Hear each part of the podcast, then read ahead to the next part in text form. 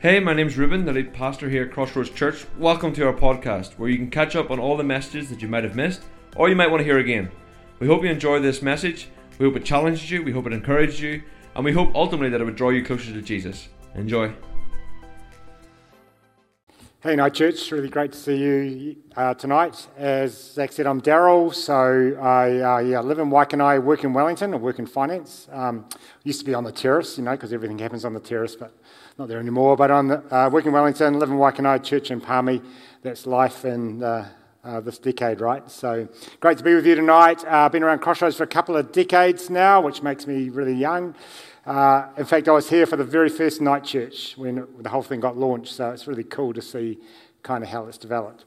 So, you know, speaking of memories, there's just some things in your life, that you just, you know, you just really vividly remember them like they could have happened yesterday.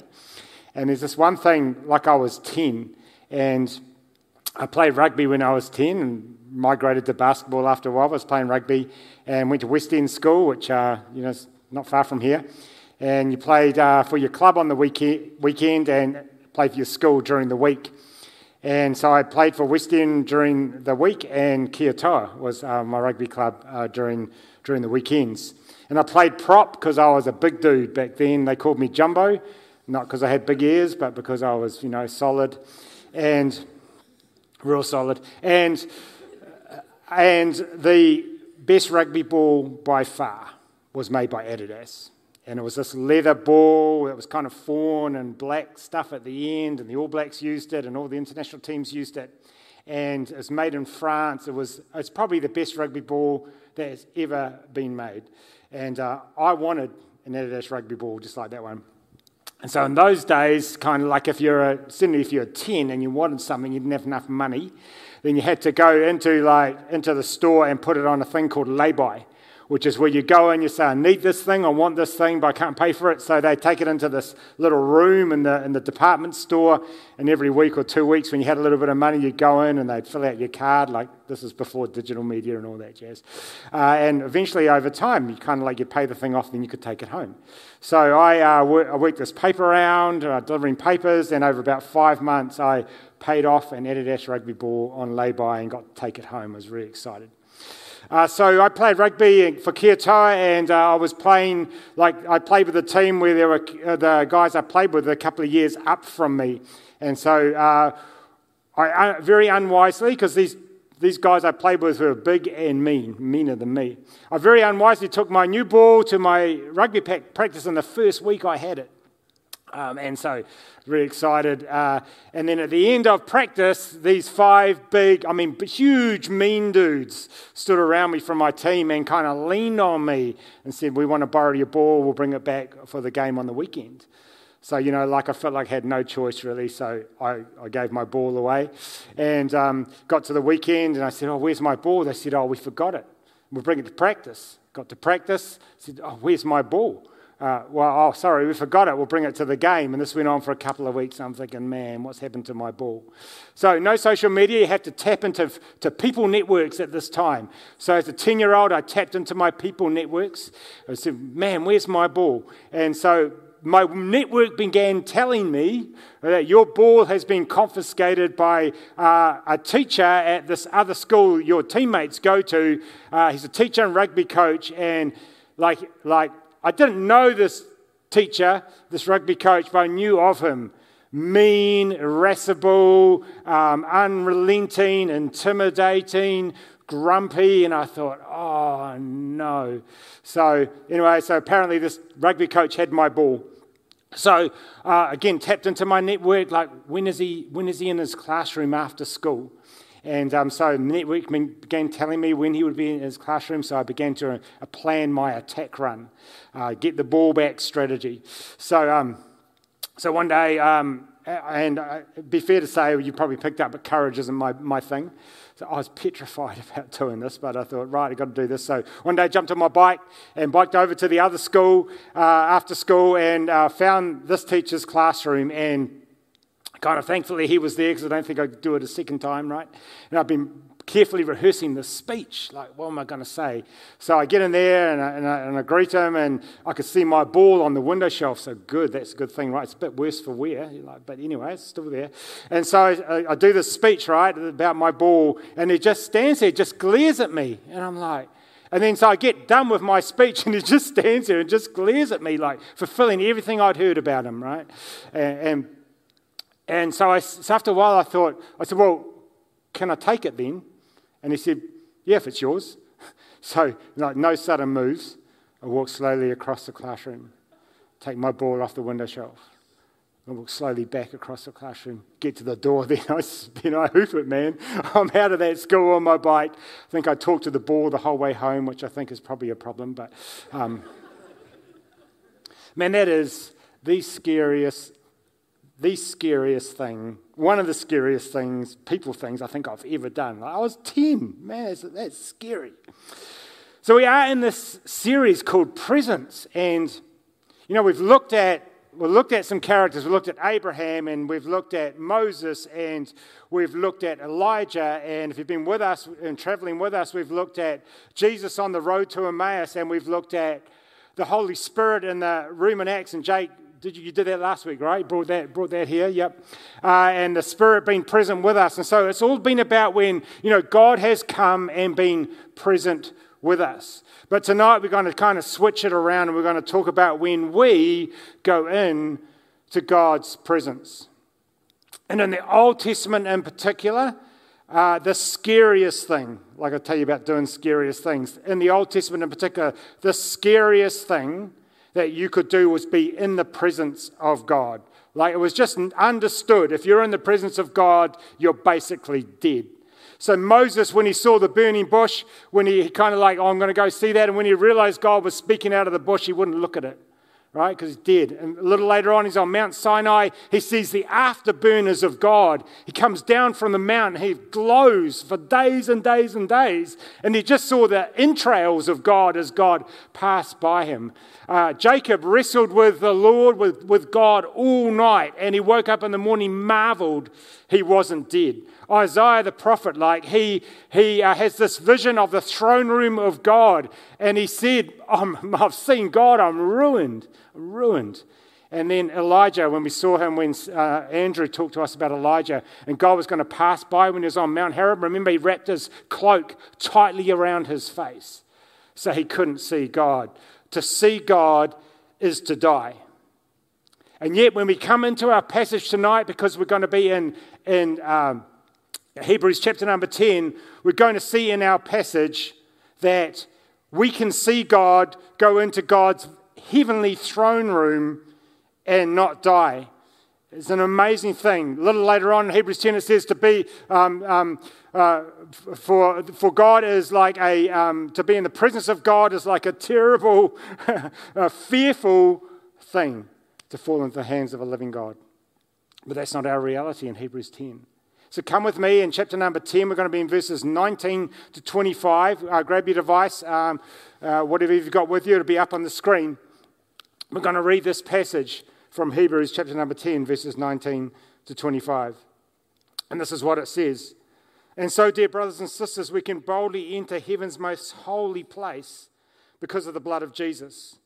By his death, Jesus opened a new and life giving way through the curtain into the most holy place.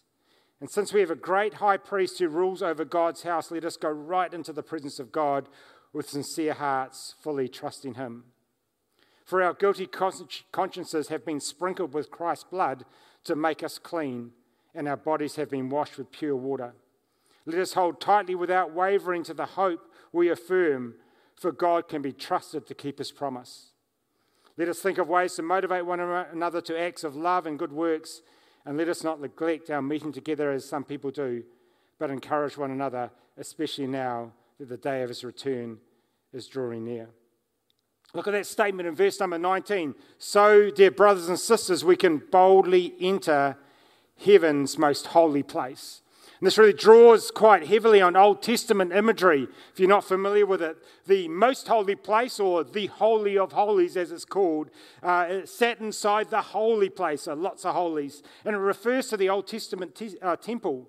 uh, the most holy place, the Holy of Holies, was right in the middle of the temple.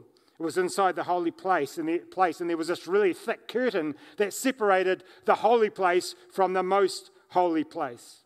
And I realize that's kind of really Old Testament imagery and typology, but the holy place contained like the table of showbread and the candlestick and the altar of incense, which meant a lot in the Old Testament. Then you have this curtain or this veil, and it separates the holy place from the most holy place.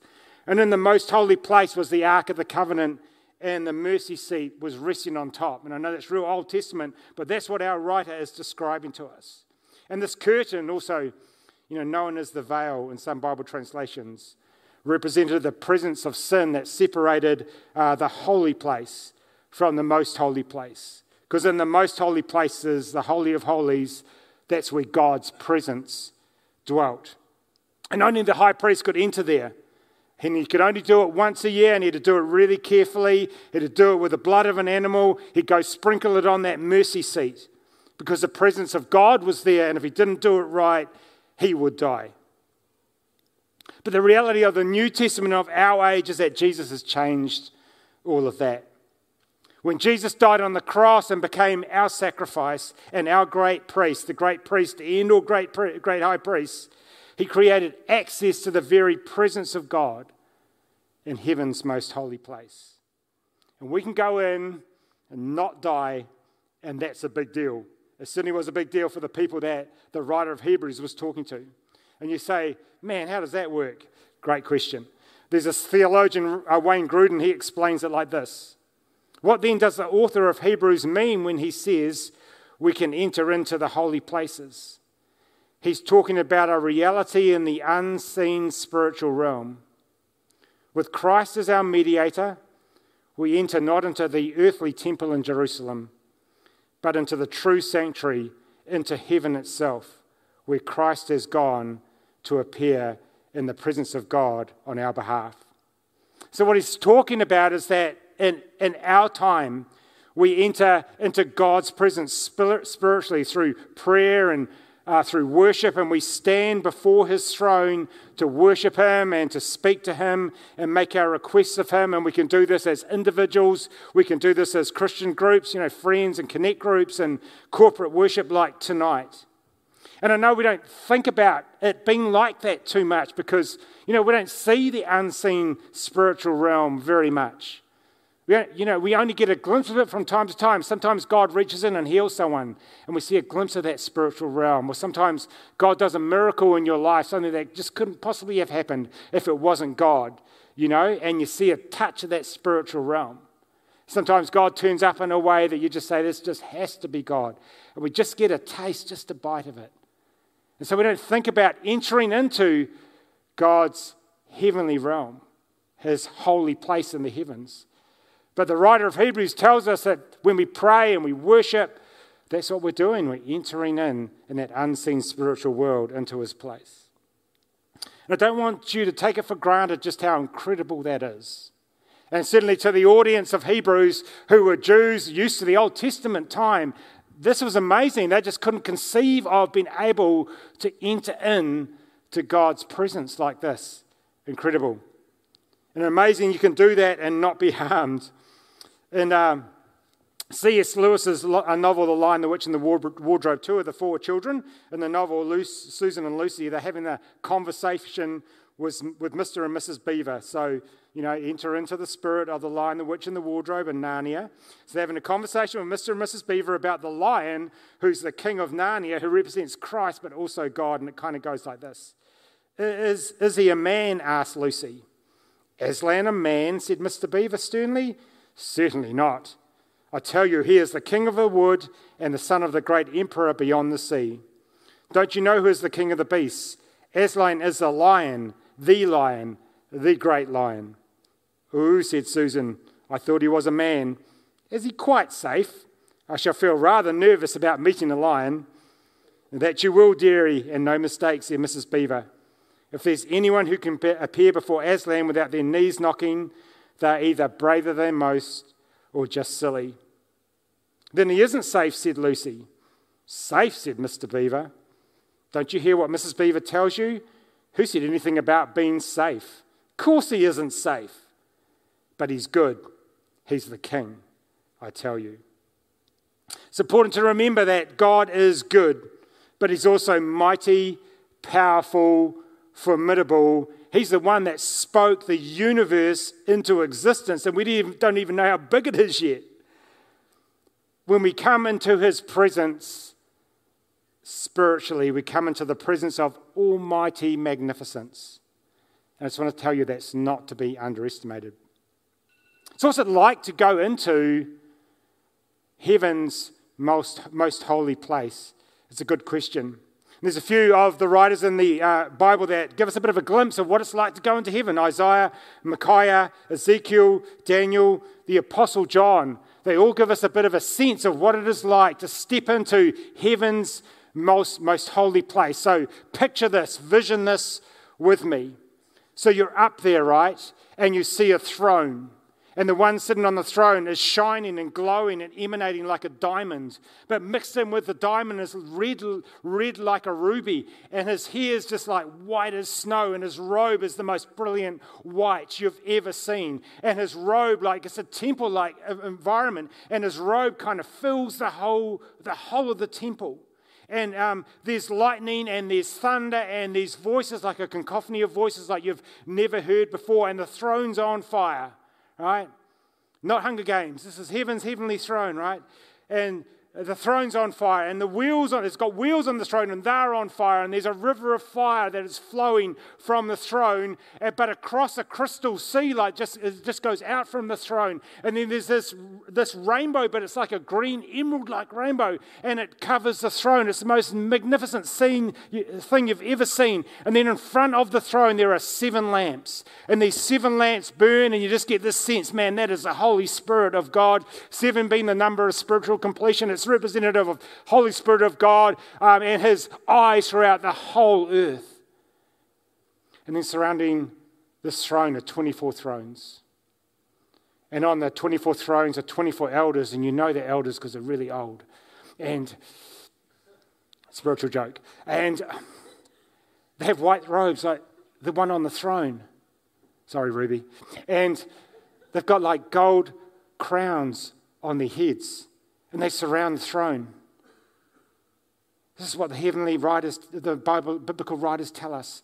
Then there's these four creatures, and they've got six wings, and they've got eyes on the inside and the outside of their wings, and they've got eyes on the inside, and I don't know how you can see them, but you can see them. And one has the man of a fa- uh, face of a man, one the face of an ox, one the face of a lion, and one the face of an eagle and they, they kind of move around about the throne and they sing day and night without ceasing, Holy, holy, holy is the Lord God Almighty. And then surrounding all of them, uh, the Bible says t- thousands of thousands, no, no, no, tens of thousands of thousands of angels as a heavenly host, a host of angels, and they cry and they sing and they shout out, Holy, holy, holy is the Lord God Almighty. And that's the scene you're going into when you step into the most holy place spiritually.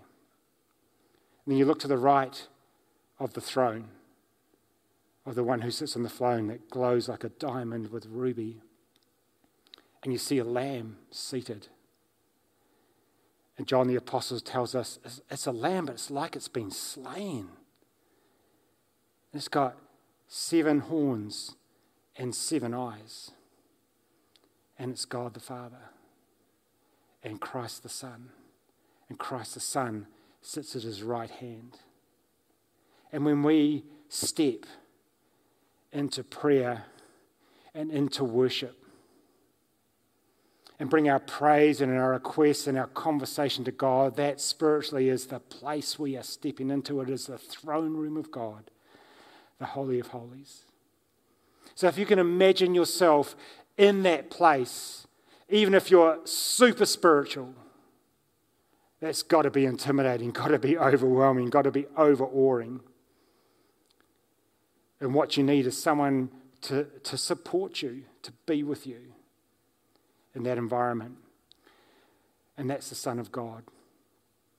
He's there, seated, waiting, ready to support you in that environment. And that's what it looks like. It's the most amazing thing. the Son of God.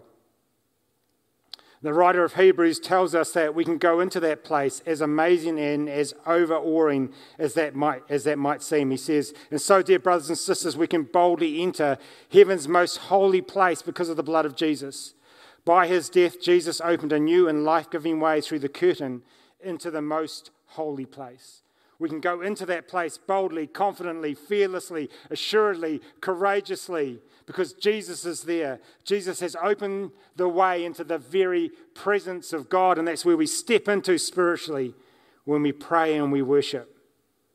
That's because Jesus died for us. He offered up his life for us. He opened the way. His blood on the cross secured that entry into heaven's most holy place. And when we go into that scene, we don't go in our own right, on our own strength, on our own merit, but we rely and we trust on the merit and the strength and the sacrifice of Christ when we step into that place. And Hebrews tells us, the writer tells us, there's just three things that are so important when we do this when we step into that, whole, that most holy place, that heavenly scene. And he says, first of all, when you do that, when you're praying or you're worshiping or you've got to, something to say to God, you want to talk to Him, the first thing is to be real. To be real, to be really you, to be authentic, to be genuine. It says in verse number 21 and 22 And since we have a great high priest who rules over God's house, let us go into, his presence, into the presence of God with sincere hearts I've got to tell you that that heavenly place is no place for pretense. It's no place for making stuff up and shining it on and being super spiritual and using flowery words. It's not a place like that. It's a place where you take your real self. You're just who you are your own language, your own emotions, your own requests, your own needs, your own worship. And you just be you, you just be real. And there's a couple of reasons for that. It tells us that Jesus, the great high priest, rules over the house of God. God knows you intimately just as you are. You just be you. Hey, God, here I am. Got some things I want to talk about. Just be you. Christ knows you, and secondly, He's got you covered. The passage talks about His blood being sprinkled and His death being given for us. He's got you covered. You can just be you, genuine, authentic, just who you are. So that's the first thing. The second thing is to be confident in Christ, confident that Christ is there to support us. Verse number 22. Let us go right into the presence of God with sincere hearts, fully trusting Him. When we go into the presence of God, we can be absolutely confident that Christ will be there to support us. You know that story at the start. You know what I would have loved? You know, when I went into that classroom to get my ball back, I just would have loved someone to be, to be with me, a support person. Do you know what I mean? Like, we didn't have those in the 70s, we got them today. But, you know, it'd be nice to have someone that, you know, maybe didn't do all the talking, but maybe did a little bit of the talking. You know, maybe when, if the teacher, the rugby coach wasn't going to give me my ball back, could have stuck up for me. I didn't have any of that. But I want to assure you when you go into the presence of God, into that throne room, Christ is there. And when you look at him, he's going to look at you and he's going to know you. There'll be an exchange of glances. And you'll know when you look in his eyes, man, I got your back. He will say, I got your back. Christ doesn't do a no show, particularly in the heavenly realm, heavenly realm. There's a couple of really neat verses. One of those in Hebrew, Hebrews, one of them is in Romans, and this is what it says in Hebrews 7:25. Speaking of Christ Jesus, therefore he is able once and forever to save those who come to God through him. He lives forever to intercede with God on their behalf. Romans 8:34 says basically the same thing. Uh, Christ Jesus died for us and was raised to life for us, and he is sitting in the place of honor at God's right hand, pleading for us. Man, He's there for us, there to support us when we step into that place. And thirdly, rely on Christ's sacrifice for us. Verse 22, the whole thing. Let us go right into the presence of God with sincere hearts, fully trusting Him. For our guilty consciences, consciences have been sprinkled with Christ's blood to make us clean, and our bodies have been washed with pure water.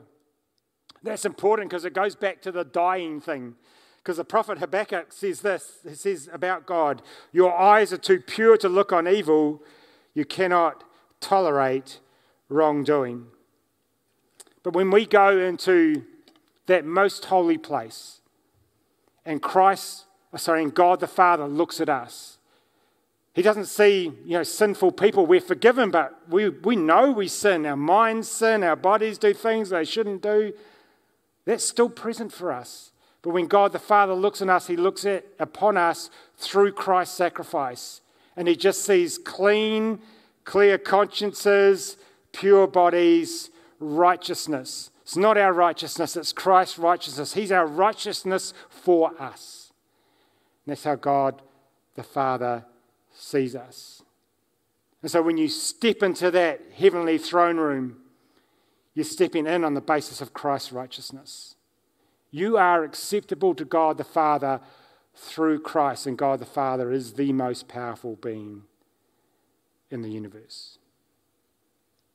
And look, I know it's hard to get your head around the unseen spiritual realm.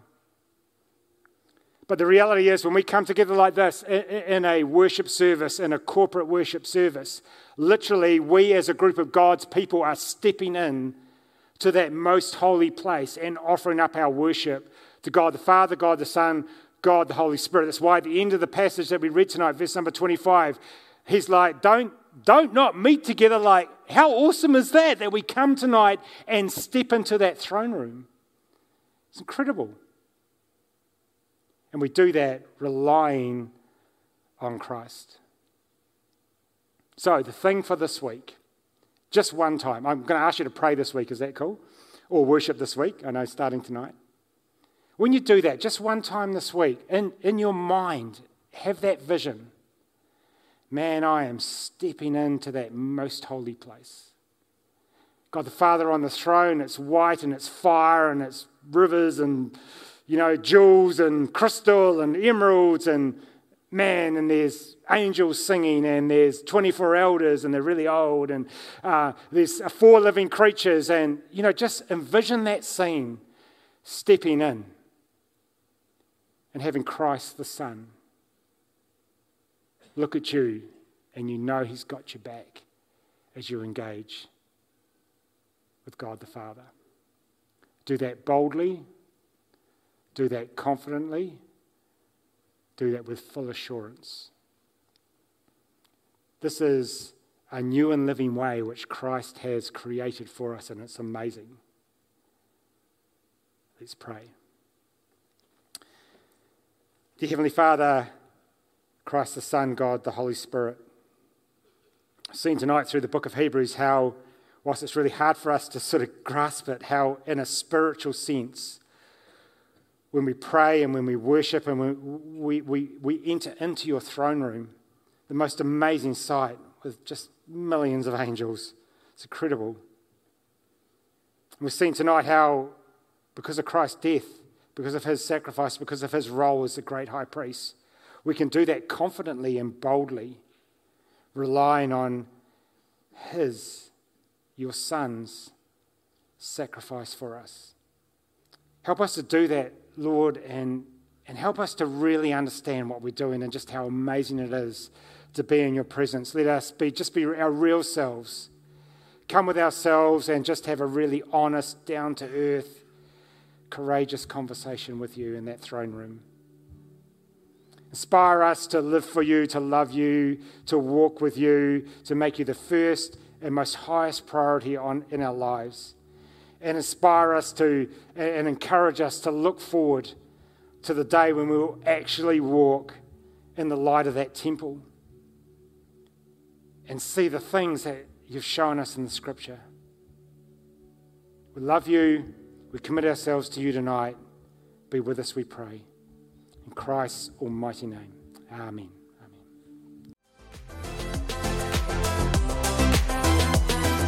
Thanks for listening to the Crossroads Church podcast.